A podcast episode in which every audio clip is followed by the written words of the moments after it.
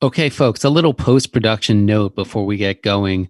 We recorded this interview with Rabbi Fred Scherlinder Dobb in early May before the murder of George Floyd, before this um, incredible wellspring of, of protests and, and support for Black Lives Matter has um, has sprung up in this country. Um, this interview is really focused on climate change and and and the relationship between climate change and and um, the pandemic. It probably would have come up as as a question in the interview, but um, Rabbi Dobb does does talk about the link between racial inequality and climate change, and and I think his argument really would he would make the same argument, um, even though we might have asked him a couple more questions about current events if if um, if we recorded this uh, a couple weeks later. But we we decided this this um, Rabbi Dobb really has an essential message that um, that really feels relevant in light of um, in light of everything that's happened. So I say it in the intro. I'll, I'll say it again here that this is pretty stark, sobering conversation, but I think it really does give all of us some room for hope and optimism. For my home studio, welcome to Evolve, groundbreaking Jewish conversations.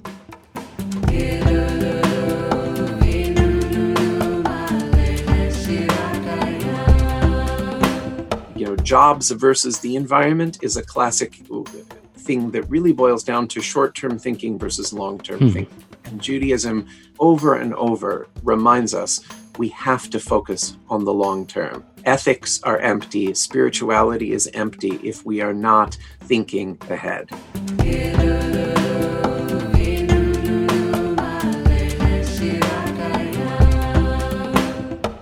I'm your host, Brian Schwartzman. Our guest today is Rabbi Fred Scherlinder Dobb, an environmental activist and congregational rabbi. We'll be discussing his Evolve essay, The Jewish Basis for Environmentalism. This piece outlines the Jewish concepts that have long animated Dobbs's approach to environmentalism. So, back in early March in E Jewish Philanthropy, he also published one of the first pieces to tackle the pandemic from a Jewish lens under the title COVID 19 in Torah Advice from the Sabbatical Year. And we'll be talking about some of the ideas raised in that article as well. And yes, we will get into the debate um, about uh, linking the pandemic and climate change, and he'll he'll go into some of the reasons why he thinks lessons from one can be drawn and relate to the other. We're also going to talk about the rabbi's journey as an environmental activist and why, as someone devoted to protecting the earth, he chose to do so through the rabbinate, which is not necessarily an obvious choice. I'm going to say this is a pretty heavy conversation. I mean, climate change, COVID 19. But I promise, if you stick with it, he's going to offer us reasons for hope. So, as a reminder, Rabbi Dobb's Evolve essay is available to read for free at evolve.reconstructingjudaism.org. The essay is certainly not required reading for this show, but we recommend checking it out. Okay, Beseder. Now let's get to our guest, Rabbi Fred Scherlinder Dobb. He's the chair of COEJL, the Coalition on the Environment and Jewish Life, and has served as the rabbi at Adat Shalom Reconstructionist Congregation in Bethesda, Maryland, since back in 1997. A graduate of the Reconstructionist Rabbinical College, he's the chairperson of the Maryland Greater Washington Interfaith Power and Light and past president of the Washington Board of Rabbis. Rabbi Fred Scherlinder Dobb, welcome to the show. We're, we're so happy to have you today. Delighted to be on. Thank you. So, first off, acknowledging we, we, we do have a little bit of a lag time with our um, with our production schedule. Right now, you and I are both still sheltering in place. Um, I, I wanted to ask how you're doing. Appreciate that. So, as of mid May, we are managing. Um, so much of the answer to that question, which comes up dozens of times a day in the pulpit rabbinate uh, in both directions, uh, gets to privilege. Right? We are comparing ourselves to others. And when I remember refugee camps uh, spread out across uh, Asia, Africa, and the Middle East, when I think about um, the folks without access to good health care, I think of folks living alone um, and to you know have a busy household family of four uh, with a lovely backyard um, and and a stable income and meaningful work to do in the community. Um, I have to start there um, that it in no way minimizes the fact that even people with resources are having a heck of a time these days. There's tremendous vulnerability for all of us, there's loss all around. Um, and there's wistfulness for what was and may yet be and will be different. And so all of that is real, and it also has to be checked against the grand scheme that a disproportionate number of us in communities like Adat Shalom, and I assume many of the evolved listeners, um, that we have to stop and count our blessings before we kvetch. But kvetching is allowed. All right, as long as long as kvetching's allowed, I'm down to to count my blessings. It seems like a good a good balance. Um, yeah, I just wanted to ask can you can you say a little bit about the challenges of being uh, a congregational rabbi in this in this time? I mean, it's it it seems like you've had to make a more profound shift than simply um, you know, meeting somebody at Starbucks to going on Zoom. Indeed. Um, the pivot has been so challenging in the last uh, two months, as of now, two and a half, um, where, you know, a season ago, we had a pretty good sense of where things stood. So we had a sense of what was, and we were uh, uh, not that long ago, rabbis of a certain generation, right, out a couple decades, would talk about how are we keeping it fresh. Um, and uh, needless to say, fate intervened, and that's no longer something we're talking about um, because we have had to scramble to think about how both the programmatic piece, and that includes worship, but it also includes youth ed, uh, adult education, um, all of the forms of engagement that that we do, along with just keeping the institutions going. Um, it also includes all of our Tikkun Olam efforts, which are prodigious and and vitally important. All of that had to be transferred from in person to virtual. And at the same time, so did the pastoral, the interpersonal, as the other big pole. And needless to say, the needs on the pastoral front have only gotten greater. So, luckily, it doesn't take as much time to set up a Zoom as it does for a congregant to get to the office or me to get to them. Um, but uh, nonetheless, uh, you know, for all of the savings, um, the both the time and the energy um, that goes into it are uh, unprecedented. So this has been the busiest season of my rabbinic career, bar none. And I never thought I would say that about any month except for September, but uh, here we are. Wow.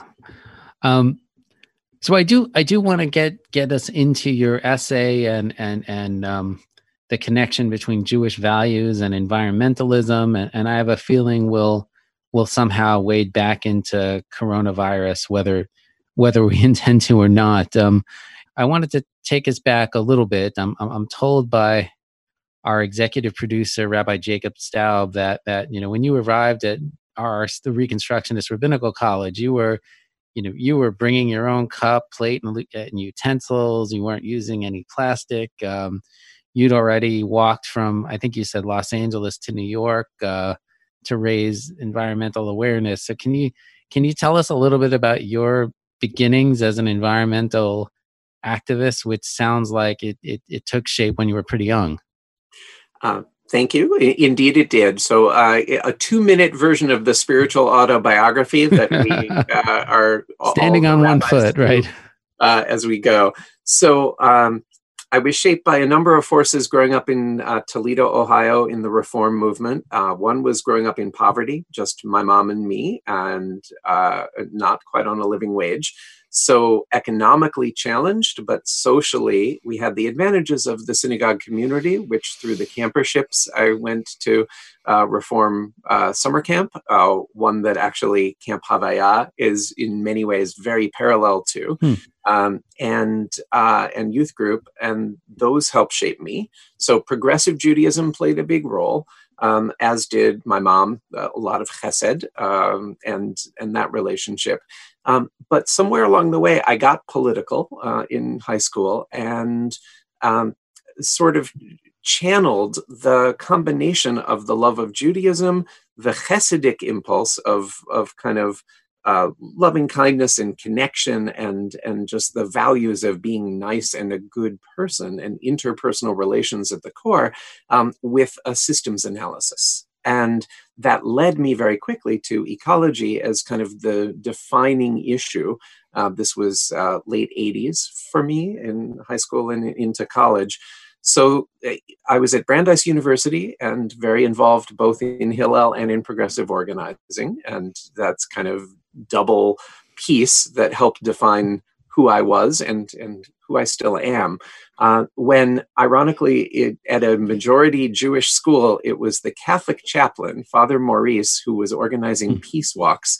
Uh, and I did a two week peace walk from um, uh, New York to DC in 1988. Uh, and that spawned what became in 1990 the Global Walk for a Livable World. So I took a year off, figuring I will learn uh, even more on the road than in a year of classes, as great as those were, and um, part of a year long environmental education experiment on foot, which was a really remarkable opportunity.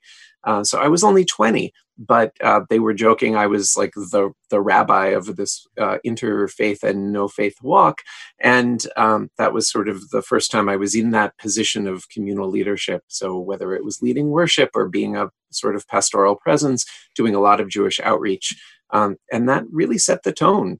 So I entered RRC uh, at 23 with a fairly clearly defined sense that ecology at the center of a matrix of social and environmental justice concerns was at the core of my Jewish identity, but inextricably bound up with it. I can't talk about my Judaism separate from Tikkun Olam or vice versa. Um, and that uh, then enter the you know Rabbi Jacob Staub and so many of the other amazing teachers who then helped guide the rest of my journey, including my amazing classmates and now colleagues. I just apologies. I wanted to back up for for for one second before I move on because something something just kind of popped up that I have never walked across the country. I didn't. I wasn't even sure you could do that. I, I mean, I think he we saw Tom Hanks do it in, in Forrest Gump with running. Um, did you did you learn something profound about life by doing that, or did you have? Is there one story that really sticks out? It just just seems like something that deserves more than a passing mention. um, eh, countless stories, obviously. Um, my very first speaking engagement has stuck with me. I was at UC Santa Barbara before the walk even began in the out in the LA area, and had the opportunity to speak at the Hillel. And uh, I was 20, and uh, another college student came up to me afterwards. I, this very halting presentation, right? I was totally new at this. It was really a Bartlett's quotes approach of I quickly crammed to be able to say something meaningful. I, I hadn't studied the texts in the original. Um, and um, a, a, woman, a young woman, came up to me afterwards and said, "You know, I, I, haven't done anything Jewish since my bat mitzvah." And a friend, you know, I'm now really active in campus environmental stuff. A friend said this was happening, and I don't want to make a big deal, but it's kind of like you give me reason to stay Jewish. Thank you.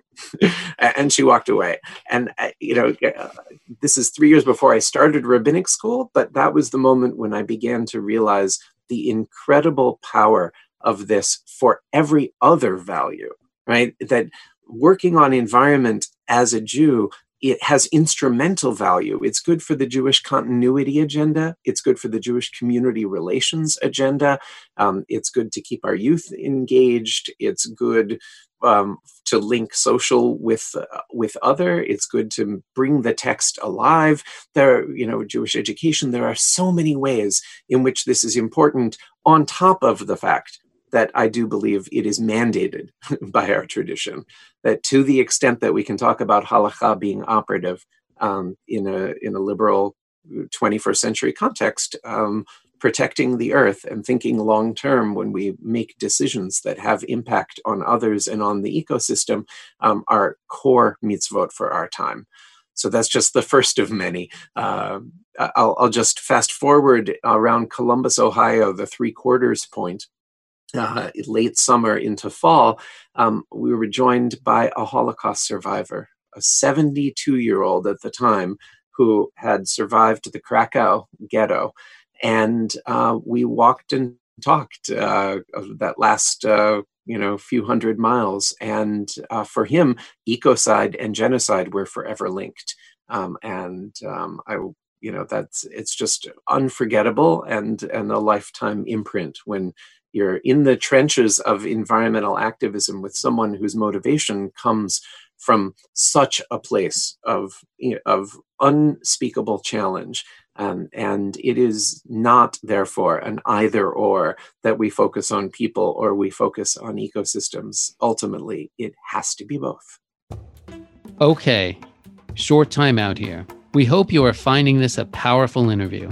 Do you want others to experience this kind of conversation?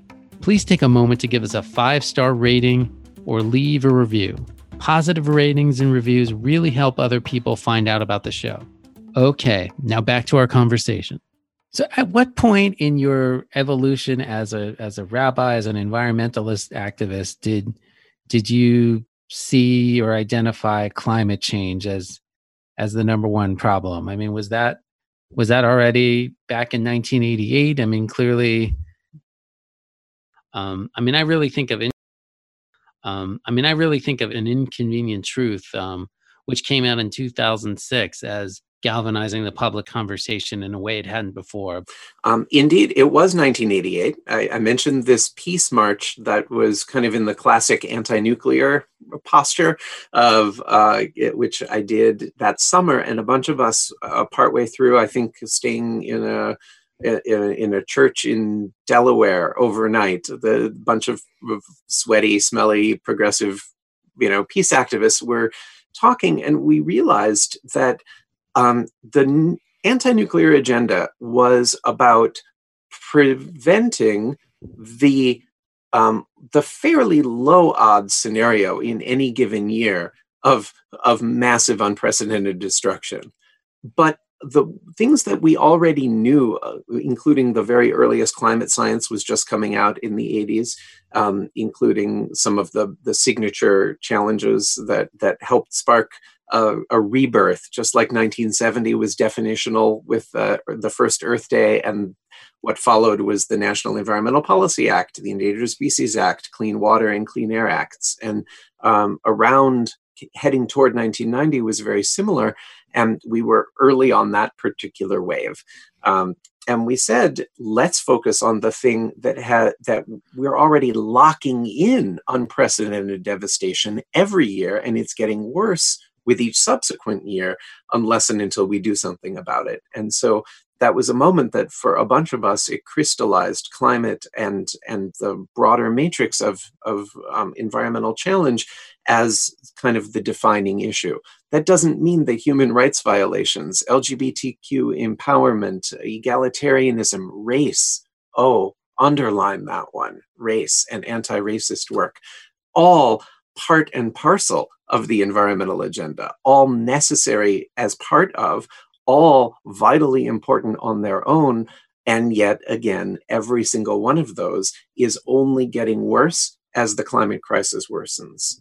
And no climate solution will ever be able to actually take effect without addressing some of those human questions as well.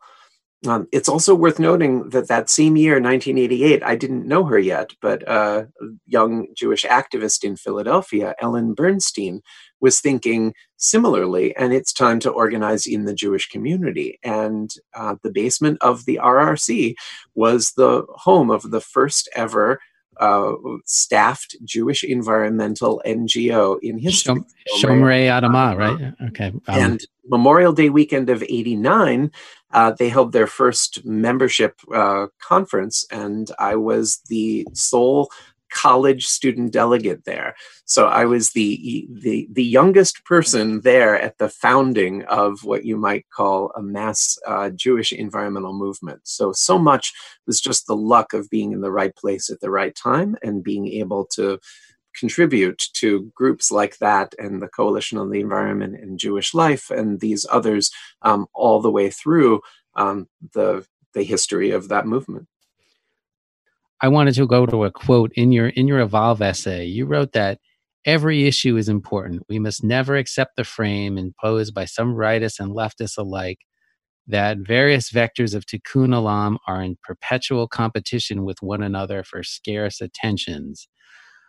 On on the one level that seems totally intuitive, and then thinking about it, my my my inner voice is saying, don't individuals and and indeed governments, don't we need to don't we need to make priorities? Don't we need to make choices? So what I guess what what do we mean when when we're saying every every issue is important? Um the reason that I wrote that in the climate uh, and environment essay and right. not in any of the others um, is because this is the one that the others will be dwarfed by, uh, hmm. literally swamped by, inundated by, with rising seas, with rising vectors of public health crisis, with extreme drought fueling massive political instability and growing numbers of climate refugees.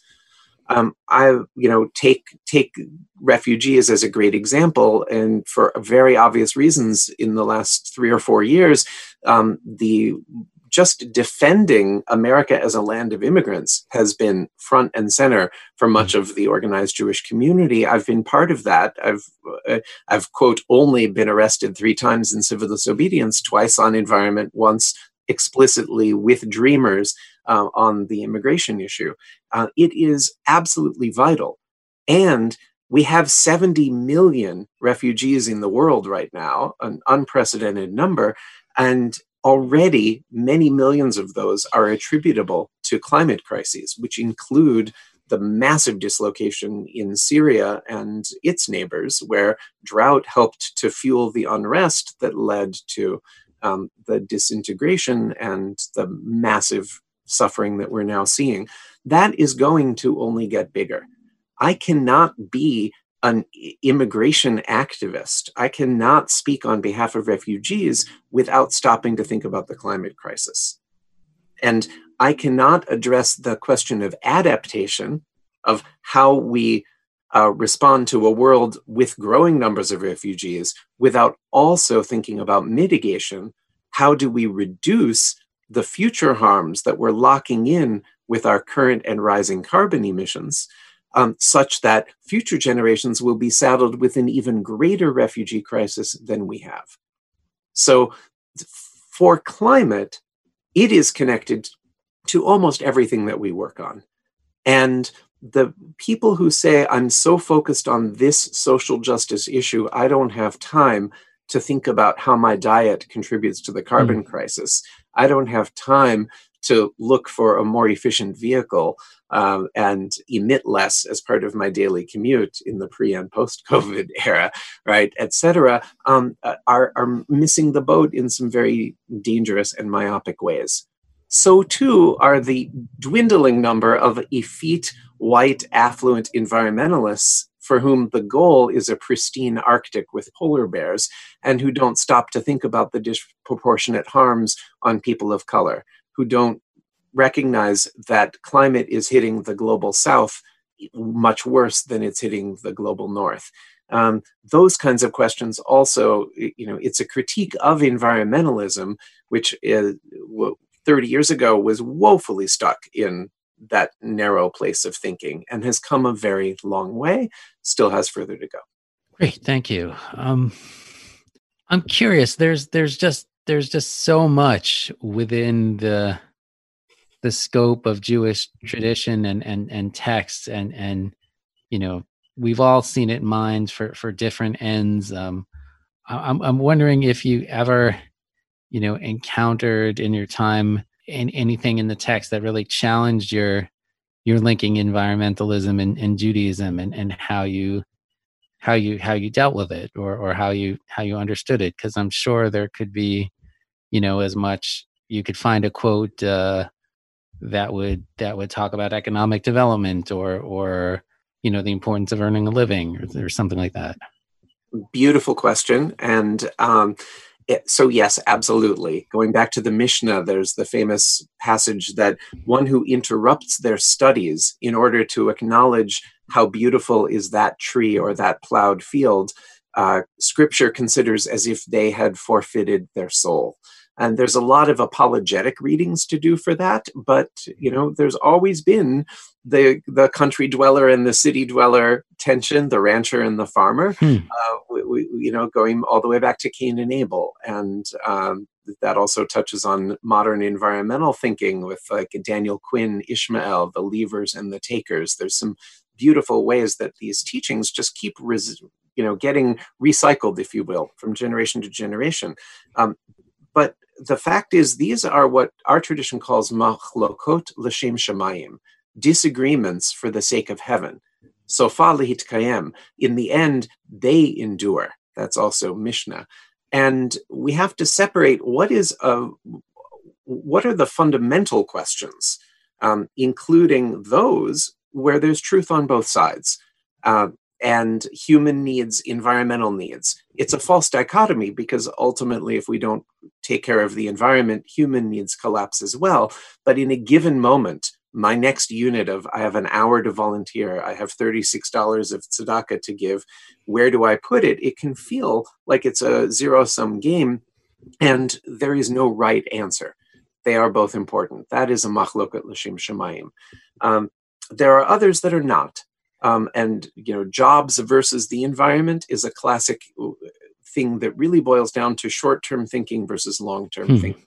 And Judaism, uh, uh, along with every other great spiritual tradition, over and over reminds us we have to focus on the long term. Ethics are empty, spirituality is empty if we are not thinking ahead. And if we only prioritize the needs of the moment, we are going to do horrible things when it comes to the environment. We're also going to do horrible harm in the interpersonal and social arenas. Um, and whether that's a question of this moment of corona and how fast we reopen and how much we prioritize economy over mm. human lives, um, that is also one of those false dichotomies. That is not machloket l'shem shemayim. Uh, and ultimately, neither is can we afford to protect the environment? Can we afford to retool our economy and rethink our ways of life in order for it to be sustainable for our grandchildren? Right. The real question is, can we afford not to? And of course, the answer is no. We cannot afford not to. So. So in in your evolve essay and your and your more recent e-Jewish philanthropy philanthropy essay that that touched on on coronavirus, um, you heavily influence or you heavily discuss the the idea of, of, of Shemitah, which I believe translates to sabbatical. You, you could correct me and, and really go into great depth at it. So I guess I was wondering if you could give us the the sense of why why understanding this idea is so important to understanding the what Judaism has to say about the environment and climate change today. So uh, thank you. Had you not asked, I would have put it in anyway, as every Shalomer knows. Um, I told uh, Rabbi Deborah Waxman on her uh, Hashivenu Resilience okay. podcast that um, that it's actually become a punchline of a joke, right? Uh, you know, Rabbi Fred starts to speak and waits, and everyone says Shemitah because that's what talk about. Um, Shemitah actually translates as release, radical release. which is critical because it's release from the ways that we have done things that are not sustainable. Um, it's also release from um, the expectation that the way things had been are the way things will be. Um, so it is also sabbatical. It's in, interchangeable with Shvi'it, the seventh year, or Shabbaton, sabbatical. Those three terms mean the same thing when we're talking about the Jewish legal institution going back to Exodus, Leviticus, and Deuteronomy, where it's mentioned in four or five different parshiot, um, which, by the way, is more than keeping kosher is, right? It, this is really a fundamental gift from our earliest ancestors. Um, and it's not only an environmental issue, it's economic, it's social, it's political.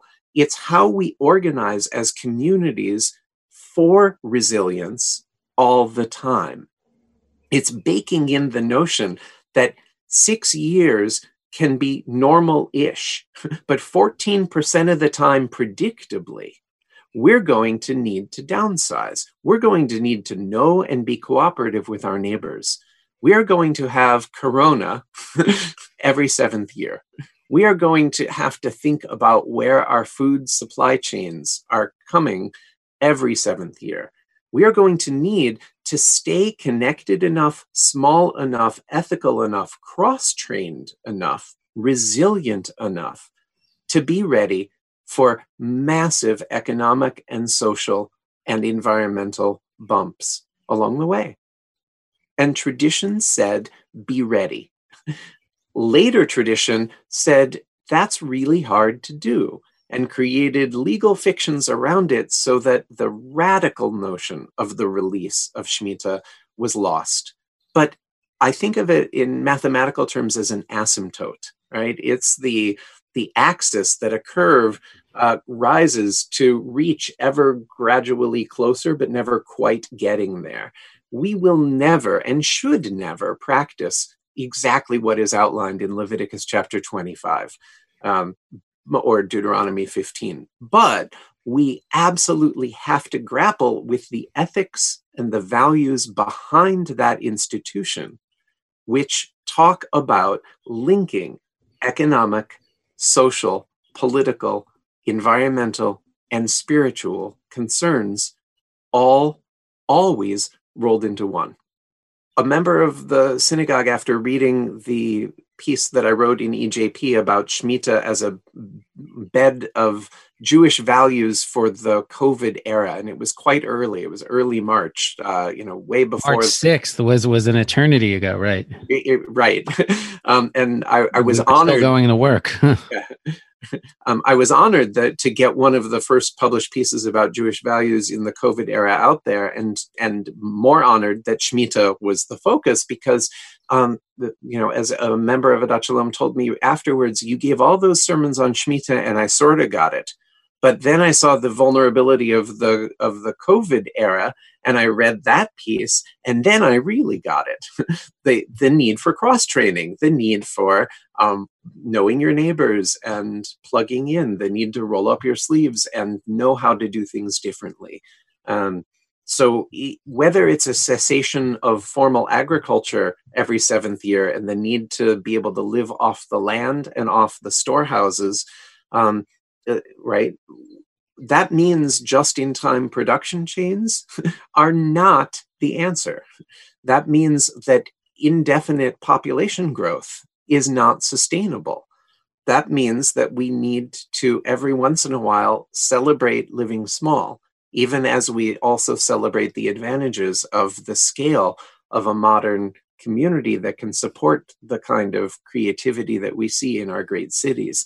That too is holy, but so is everyone knowing, whether it's on your windowsill or your backyard, um, how to raise vegetables that that we ourselves can consume without needing them to be raised thousands of miles away uh, with heavy pesticides and trucked with great environmental expense to get to a store that we're now nervous about shopping in because of contagion. Um, so the Corona era is actually proving uh, the need for Shemitah as that bedrock set of values, that asymptote that we hold up and say, does this economic idea, does this social idea, does this way of organizing our lives actually still look sustainable through the lens of Shmita and that particular kind of resilience? I mean, it's not at all su- surprising that the the response to coronavirus on in some levels in, in has been political and polarized. I mean, I just finished the Ron Chernow biography of Alexander Hamilton, and the 1793 yellow fever epidemic was polarized, and and you know, but um, but it's been very much so, and and to the extent that climate change has been discussed, it's it's it's also been through a very partisan lens, where where where um where we we almost hear people putting things in their you know in the mouths of their of their opponents um, aha you see those environmentalists? They're happy that you know everything stopped you know which which i, I don't think's been you know actually been been said by prominent environmentalists. But can you help us unpack kind of what if anything the the connection might be between this this global this globalized threat and virus and and how we think about climate change or or oh, yeah. is there is there no connection? I mean oh quite the opposite. Um, in fact uh, a piece that i'm now working on is um, it's all about flattening the curve. Um, and there's the covid curve and there's the keeling curve uh, named for Charles Keeling, the scientist who in the late 50s founded the observatory on, uh, on Mauna Kea in Hawaii that's taken accurate um, snapshots of, of global CO2 concentrations uh, for you know two or three generations now. And that's the curve made famous by al gore and you know et cetera. But it's it's a piece of science and that is a curve that we are nowhere near flattening. And that is a curve that stands to kill untold millions in the years and generations ahead, uh, with, a, with a fatality rate higher than that of COVID 19. And we have also learned from this that it is possible to trust science and to take massive steps that have an adverse immediate economic impact in order to protect life. That core value of pikuach nefesh, potentially saving a life, that in Judaism uh, has the ultimate, it is, sorry to use the, the name, it's the ultimate trump card, right? The possibility of saving life overwhelms almost every other value that you can put on the table.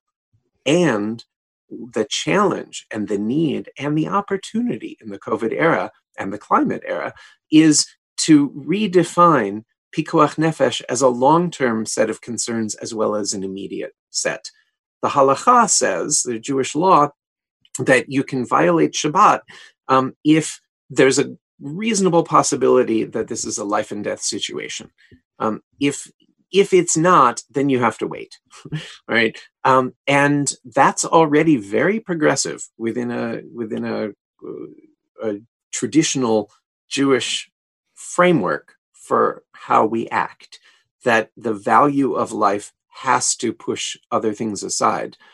What we now know is burning coal for our electricity instead of um, solar or wind, and driving a vehicle that's worst in class as opposed to best in class, or driving when you could, in the old days, take public transit or or walk or bike. Every one of those things is locking in suffering and death in incremental but very real and measurable ways. Through peer reviewed science guaranteed that every unsustainable act we take has an adverse impact on the the poor and the marginal today or tomorrow on endangered species next year and on our own progeny the next generation and three and four generations because that's how long carbon stays in the atmosphere. We need to take the core of jewish teachings with new power from the covid response when people do listen to science and are willing to take a short term economic hit in the name of saving life and just apply that from flattening the COVID curve to flattening the Keeling curve. While we have just a couple seconds of your time, if you'd like to support these groundbreaking conversations of Evolve on the podcast, on the website, in our web conversations, or even the curriculum we're producing, you can. You can make a contribution to reconstructingjudaism.org backslash evolve dash donate. There's also a link in our show notes. Thanks for listening and thank you for your support.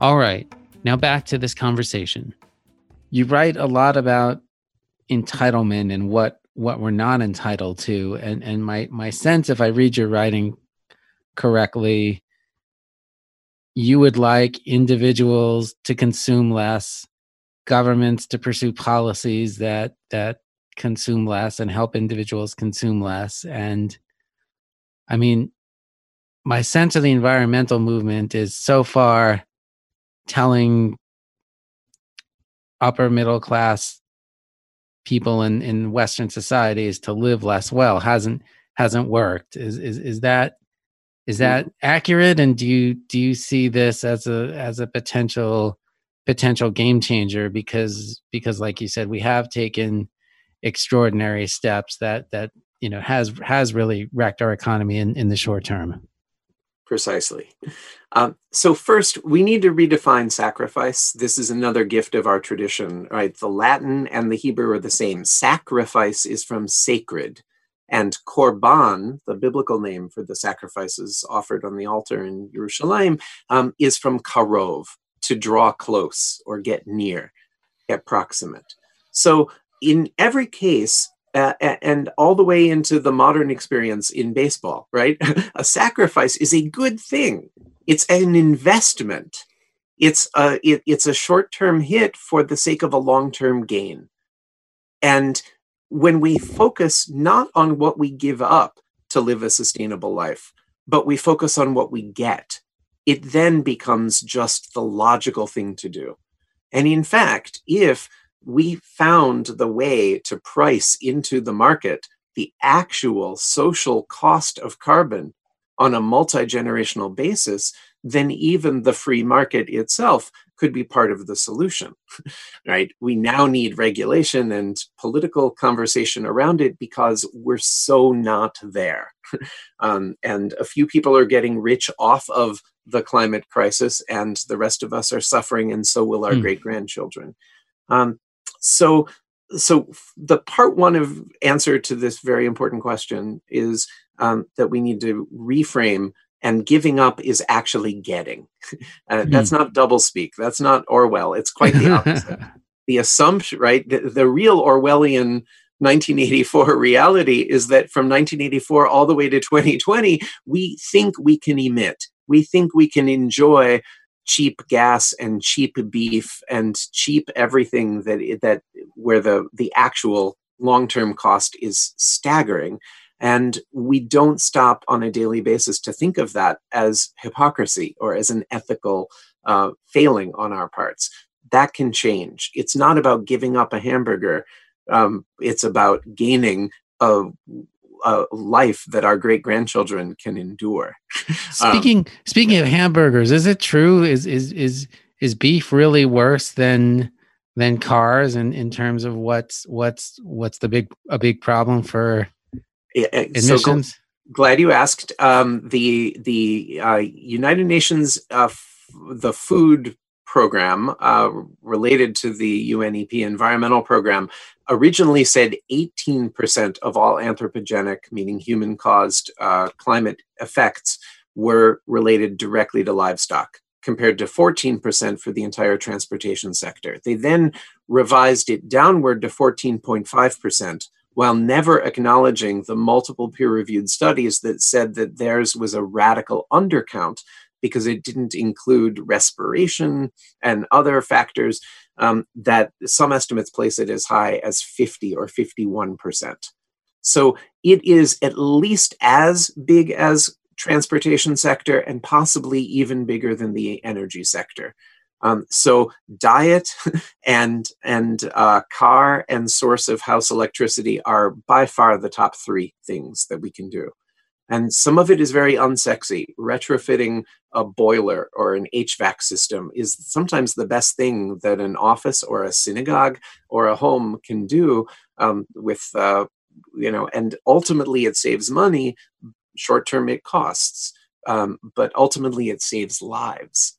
And that's, again, the clarity of the conversation. Um, so I said that redefining sacrifice is is part one. Um, there is more and uh, some of it is the how good it feels to actually do the right thing to live in line with our values and to just have that mental picture of the great grandchildren not yet born in mind when i think about what i'm doing that gets to the important and growing field of climate communications which is where psychology and marketing and, and economics all kind of come into the picture. And you're absolutely right that the the historic voice of nah nah nah you can't do that um, has has obviously not worked to bring about the widespread change that is needed. Um, so we need to replace the don't do the negative with the do the positive. Build the world that we want our children and their children to enjoy. And when we frame it that way, build a Judaism that is going to speak to rising generations in an era of climate change and all of its upheavals as a source of inspiration, as something that is meaningful and a place of happiness, a place of depth and meaning, then we have to rethink how do we approach Jewish life and Jewish education? And how can we possibly continue to have disposables at synagogue for the oneg? How can we possibly continue to assume that chicken and beef are the way to celebrate Shabbat? How can we possibly even continue in a post COVID era to say, I can't wait to get back to where we all drive to that overcrowded parking lot so that we can celebrate the anniversary of creation every Shabbat? That is one of the hidden gems of this Zoom era as we realize we can see each other in worship when it's on Zoom. And we can do it in our PJs, right? But that also means we can do it with almost zero carbon, depending on where the electricity to run your laptop comes from. Um, and if you've got solar panels on your roof or you pay for uh, offsets for wind, then um, then truly zero carbon Shabbat observance and we are still in community. Does that mean that we should never go back to in person in a post COVID era? Of course not. Community is a value all its own. But should we assume that we should all keep driving every Shabbat to shul? Is that really what a post COVID back to normal is going to look like? Or can back to normal be toward something sustainable and ultimately better and holier and more beautiful than what we had m- mistakenly called normal as recently as February of 2020. I think this is a place for for what could be the last question, depending on if if there's if there's follow up. It's it's one I've really wanted to, been wanting to ask, and it's about it's about hope. Um, on so many levels, I am fearful of of the world my children are are inhabiting. I'm I'm sure since the dawn of time or c- cognition, parents have wondered what what kind of world did I bring my child into. But you know, I'm I'm I'm having those thoughts now, and you're you're a, you're a parent as well. Um, in your evolve piece, you you write about hope being the hardest but most important value pertaining to environmentalism. So, what would you say to someone, um, either a hypothetical listener or me, uh, who's having a, a, really hard time being being hopeful right now? Um, you, are not crazy for having that that challenge and that question. Um, it, it is the makes me feel a little better. yeah, uh, it, it is the baked in irony that the people who know the most about uh, the science and the the trend lines around the greatest long term threat to to humanity's way of life as we've known it um, also have to peddle hope right? Uh, like we have to peddle the the painful truth. We're we're Jeremiah. We are you know the no fun people at a party on Saturday night. Of you know, yeah, I'm having fun, but have you thought about rising emissions? Um, and we also have to be agents of hope. Um, and the hope is is abstract at times, but real. Just as every mile we drive, even in a Prius, much less in a Hummer, right? And everything we eat, even tofu, much less burgers, um, comes at a measurable environmental impact. But also, every positive act that we engage in, every reduction in emissions that we participate in, every phone call we make on behalf of a candidate who may yet get elected and help move the needle, right? Every little action that we take demonstrably in the grand picture, just like one vote may not matter in a given election, but ultimately votes matter more than anything, um, so do every one of those impacts. And we know um, that ultimately the scales that we're on are analog, not digital, right? Digital, it's either zero or one. It's sustainable, it's sustainable, it's sustainable, then we fall off a cliff. And it doesn't work that way you know, it does work that way for an individual who either will or won't survive the next flood driven by a more active hurricane on rising seas, right? It is for an individual endangered species, whether it will wink out of existence or manage to eke out a return. Um, that there's lots of those that are in fact digital. And we have already locked in massive suffering, massive death massive environmental consequence. It's going to get worse before it gets better because carbon endures for a century in the atmosphere. Even if we cut our emissions now, we would still have effects for a century.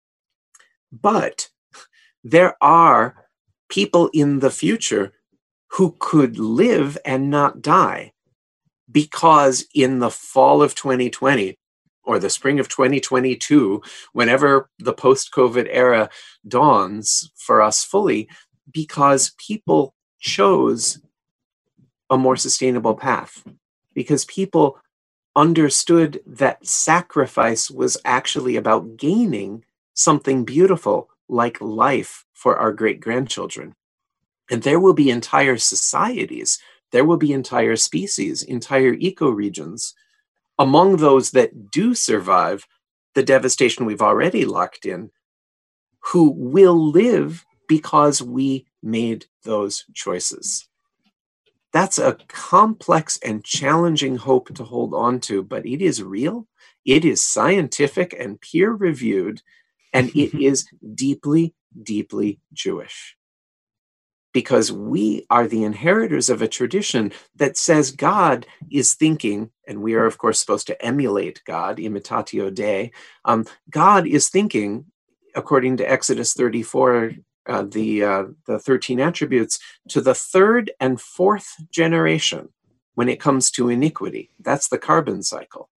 But God is thinking to the thousandth generation for chesed, for loving kindness. That is beginning to get to geological timescales, theological timescales. Are we being good ancestors? And if we can answer that in the affirmative, we can find meaning for now and hope for later. Wow, a lot to think about, process, and and, and do and act on. Rabbi Fred, with with the fate of the world, we could we could keep talking for a while. I think this this was great. Thanks for a really thoughtful and informative uh, conversation. Um, it was really good to have you on the show. Thank you. I'm honored to be a part of this. I'm honored to be part of a movement that asks these questions and creates a forum like Evolve. And every single one of the articles there is vital, and every single one of them also has a climate connection. and uh, we need to just keep that in mind as we prioritize uh, how we emerge from this crazy collective moment that we're in. And we will emerge. Thanks so much for uh, sticking to the end of our interview with Rabbi Fred Dobb. Um, I, I told you he'd give us some hope at the end. If you liked it, please be sure to read the essay, The Jewish Basis for Environmentalism. So, What did you think of today's episode? Be honest. We want to hear from you. Evolve is all about meaningful conversations, dialogue, back and forth, you name it. That that includes you. You're part of this. You're part of the listener community. Send us your questions, comments, feedback, whatever you got. You can reach me. I'm I'm putting my personal email out there in the interweb. B Schwartzman at reconstructingjudaism.org. So I'd love to hear from you. Evolve Groundbreaking Jewish Conversations is executive produced by Rabbi Jacob Staub and edited by Sam Wachs. Our theme song, Ilufinu, was composed by Rabbi Miriam Margles. This show is a production of Reconstructing Judaism. I'm your host, Brian Schwartzman, and we'll see you next time.